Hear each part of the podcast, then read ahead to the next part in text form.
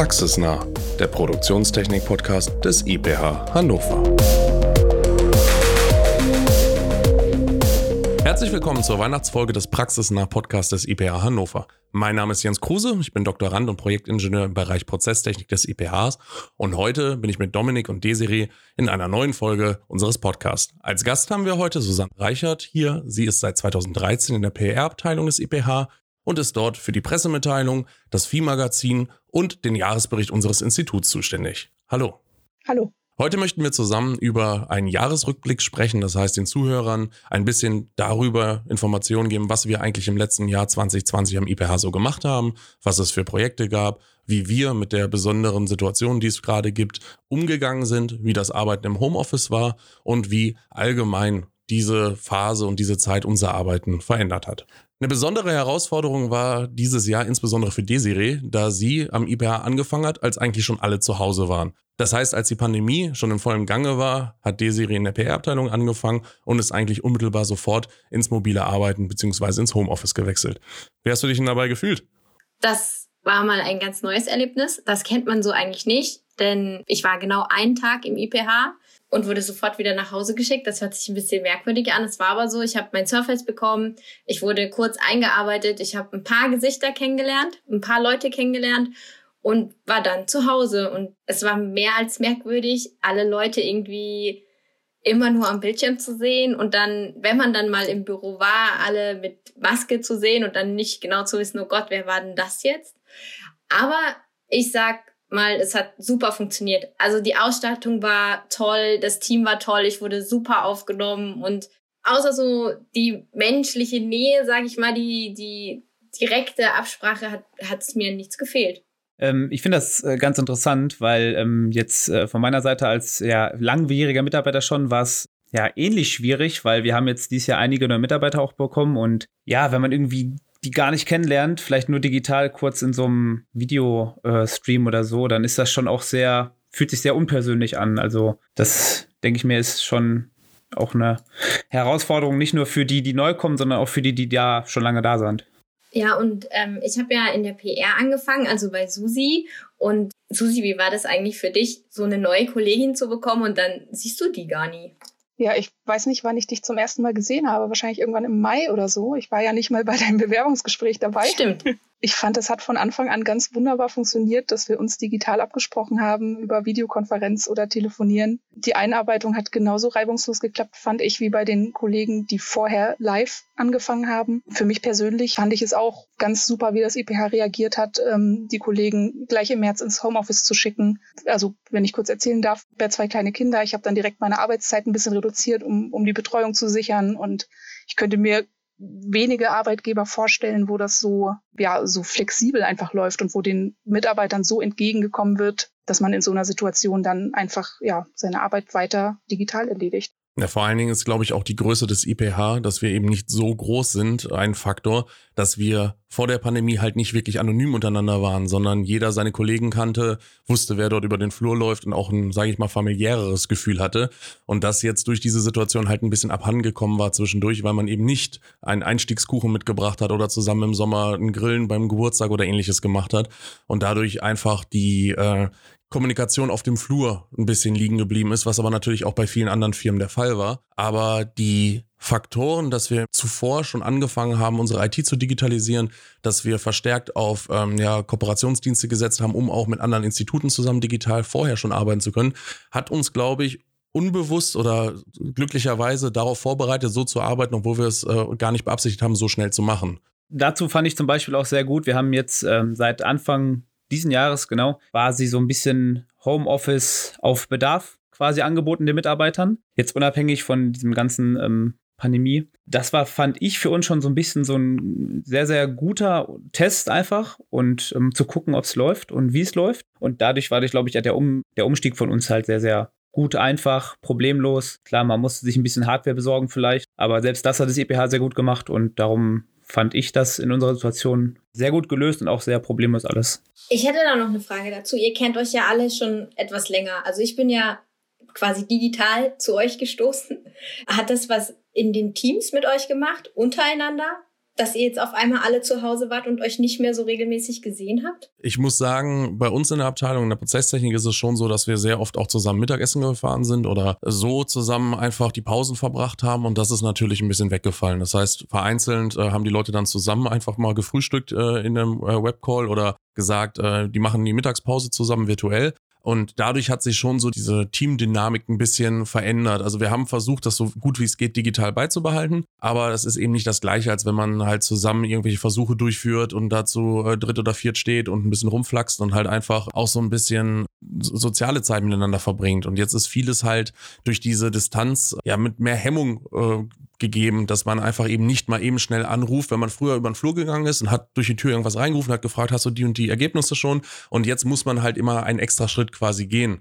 Und ich glaube, dass das schon die Kommunikation etwas erschwert, wenn man sich aber ein bisschen zwingt und versucht auch einfach Termine mit Austauschmöglichkeit zu schaffen, dass man das ein bisschen abfangen kann. Aber fehlen tut es, glaube ich, den meisten schon.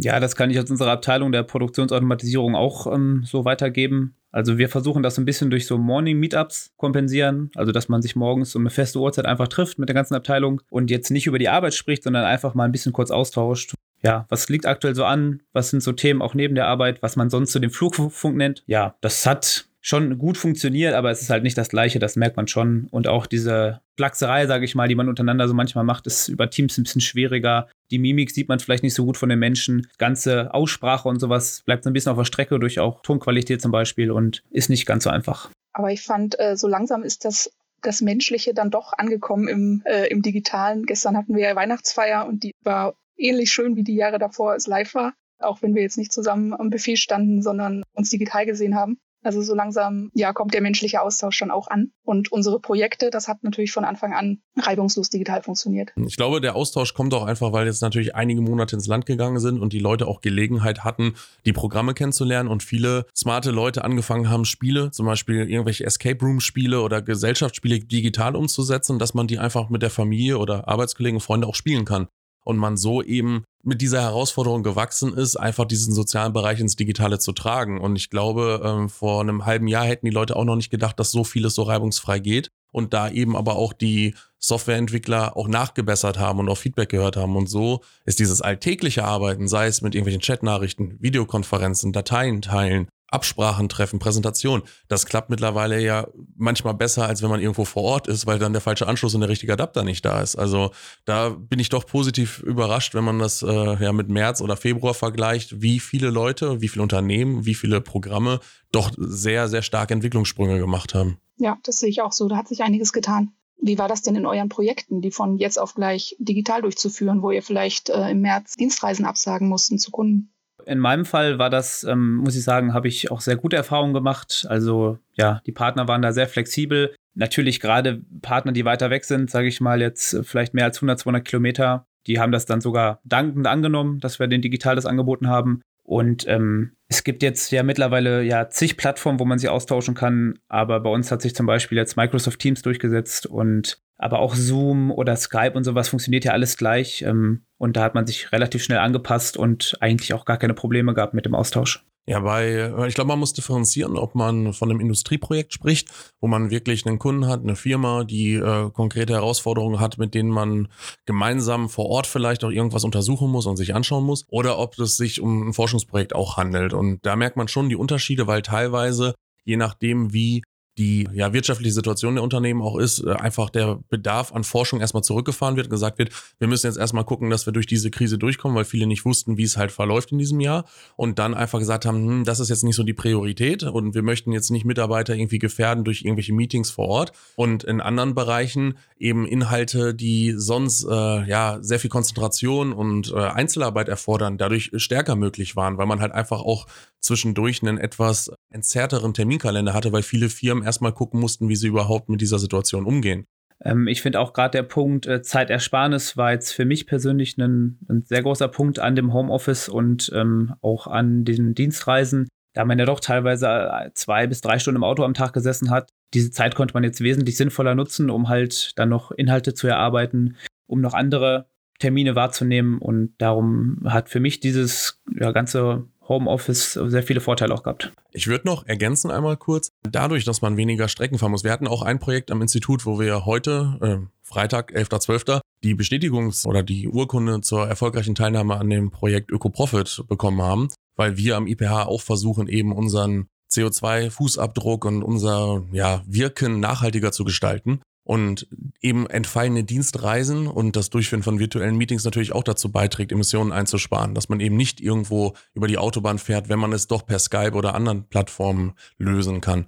Und ich glaube, einige der Projekte dieses Jahr haben dadurch auch einen anderen Shift oder eine andere ähm, ja, Betrachtung bekommen, weil man eben sieht, dass sich jetzt ein ganz neues Geschäftsfeld für viele Firmen aufgetan hat. Susi ist hauptverantwortlich für unseren Jahresbericht am Institut und er stellt eben diesen Rückblick, was für Projekte, was für Veröffentlichungen, was für Inhalte, was für Ergebnisse wurden am IPH während eines Jahres erarbeitet. Ich würde einmal die Frage an euch so ein bisschen äh, weitergeben, was sind denn so Highlights des letzten Jahres, um jetzt nicht den kompletten Jahresbericht zu spoilern, aber vielleicht so einen kleinen Ausblick zu geben.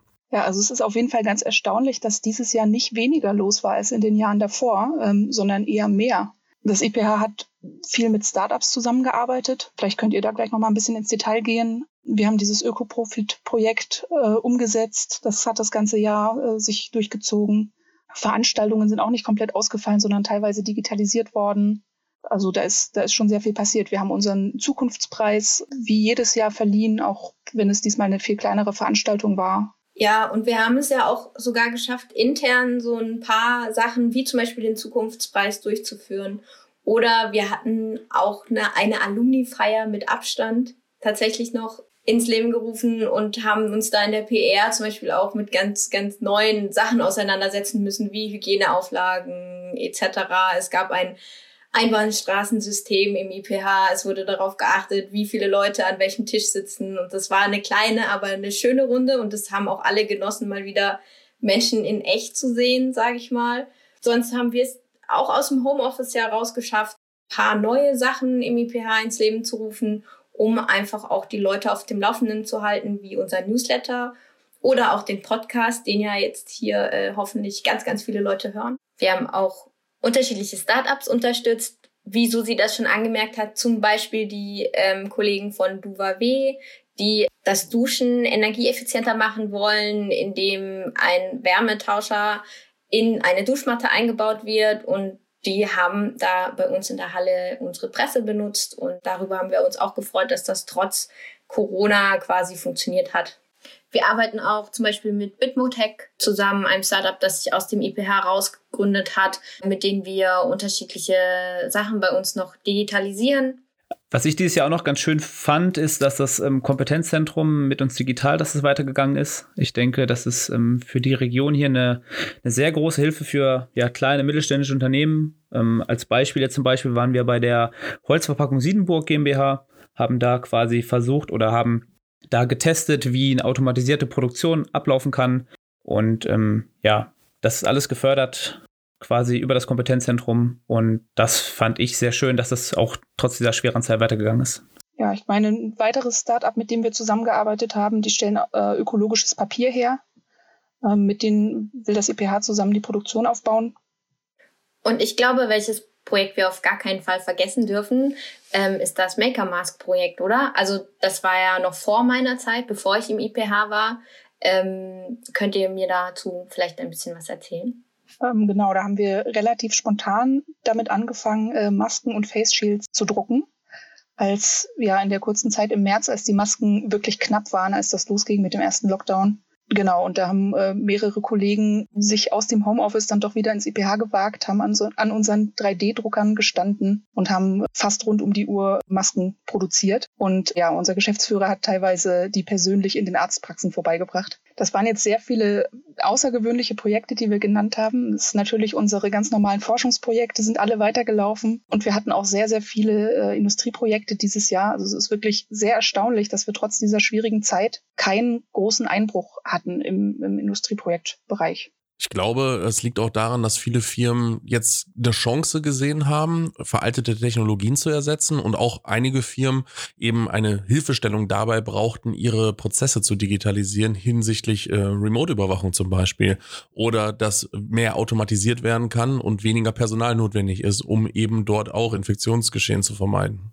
Was äh, zum Beispiel auch sehr interessant war, dass viele Firmen, äh, wie Jens das gesagt hat, quasi diese mitarbeiterfreie Zeit auch genutzt haben, um einfach mal zum Beispiel ihre Fabrikprozesse, Produktionsprozesse Prozesse zu, über, zu überdenken, zu überarbeiten, weil man jetzt ja, sage ich mal, das wirklich mal einfach mal sieht, ohne, ohne dass da wer rumwuselt. Und das war, fand ich auch eigentlich sehr positiv. Und ich glaube, wir im IPH konnten auch einige neue Projekte anstoßen, die jetzt nächstes Jahr auch zum Abschluss kommen. Also zum Beispiel, Susi hat vorhin gesagt, für die, für die Masken bei Maker Mask haben wir unsere 3D-Drucker an Start gebracht und ein bisschen was kann ich schon verraten. Es wird ein neues 3D-Recycling-Labor geben. Mehr dazu natürlich in einer Extra-Folge.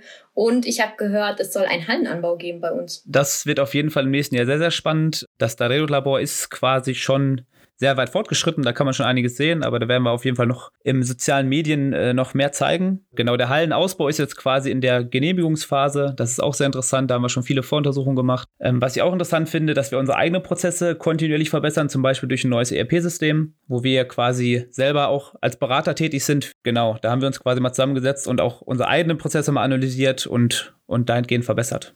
Und auch das setzen wir dann 2021 so richtig um. Also wir haben auf jeden Fall gesehen, dass wir in 2020 eine ganze Menge an Projekten und Inhalten durchgeführt haben, trotz der Herausforderungen, die die Pandemie an uns gestellt hat und für 2021 auch schon einiges in der Pipeline ist. Ich frage mich oder frage euch dann natürlich auch, was sind denn Projekte, auf die ihr euch sonst freut oder was ist eure Hoffnung an das Jahr 2021? Aus unserer Abteilung der Produktions- und Automatisierung. Ich äh, freue mich auf jeden Fall sehr ähm, auf das Projekt Autodrohne, was wir auch letztens im Podcast schon vorgestellt haben, weil es mich persönlich sehr interessiert, weil es aber auch, glaube ich, das Institut sehr weiterbringt. Dann bekommen wir hoffentlich den Zusage zu einem neuen Projekt mit dem Namen Schwerlastkopter. Da geht es um, einen, um eine Drohne, die ja, bis zu 250 Kilo tragen kann. Ich freue mich auf das Recycling-Labor, wo wir dann wirklich mal untersuchen, wie können optimal Kunststoff recycelt werden. Ich hoffe auch, dass ähm, vielleicht die Hannover Messe nächstes Jahr wieder stattfinden kann, in welcher Form auch immer, weil man da schon viele Kontakte generieren kann. Von Seiten der PR? Also ich freue mich über alle neuen Projekte, die angestoßen werden im IPH, die wir medial begleiten können, sei es in unserem Newsletter, in unserem Podcast oder mit unterschiedlichen Videos, weil dafür sind wir da. Wir bewerben das, was ihr als Ingenieure entwickelt und, und erforscht wir bringen das den Menschen nahe und ich freue mich da über, über jedes neue Projekt, über jedes neue Ergebnis, was da bei euch passiert. Und von Seiten der PT? Ich freue mich insbesondere auf neue Projekte, die mehr in den Bereich Retrofit und Digitalisierung gehen. Und für mich persönlich, weil ich als äh, Nebenprojekt ja eben dieses Öko-Profit-Projekt hatte in den letzten Monaten, da dann auch die Teilnahme am Öko-Profit Club, wo wir dann sozusagen unsere Nachhaltigkeitsgedanken noch weiter ausfeilen können und somit das IPH noch ein ganzes Stück nachhaltiger machen können. Ich freue mich auf den Digitalisierungsworkshop, den wir zusammen durchführen können mit DTS-Systeme, den wir dieses Jahr entwickelt haben und nächstes Jahr dann zum ersten Mal durchführen werden. Und ich freue mich auch, dass wir äh, Teil des Disruptors sind und Unternehmen helfen können, äh, ihre Geschäftsprozesse komplett zu überdenken und auf neue Füße zu stellen, gerade nach so einer Krise wie in diesem Jahr. Ja, vielleicht noch, Susi, noch eine, eine letzte Frage. Du machst ja auch den Jahresbericht. Wird der Jahresbericht für dieses Jahr sehr stark anders sein wie für die letzten Jahre durch Corona? Nö, überhaupt nicht. wir haben genauso viele Projekte durchgeführt wie in den Jahren davor. Wir hatten genauso Veranstaltungen, auch wenn sie digital waren. Wir haben genauso viele Kooperationen mit, mit Startups und anderen Partnern, sodass der Jahresbericht dieses Jahr eher noch umfangreicher wird als die Jahre davor. Ich denke nur, das Bildmaterial wird ein bisschen anders sein. Hauptsächlich Screenshots von Teams, aber sonst. In diesem Sinne möchte ich mich bei euch dreien bedanken, dass wir hier gemeinsam den Zuhörenden einen Rückblick über das Jahr 2020 am IPH geben konnten. Ich hoffe, die Zuhörenden freuen sich auch schon auf das neue Jahr mit uns, auf weitere Podcast-Folgen und ich wünsche frohe Weihnachten und einen guten Rutsch. Tschüss, schöne Weihnachten. Tschüss, fröhliche Weihnachten. Schöne Weihnachten.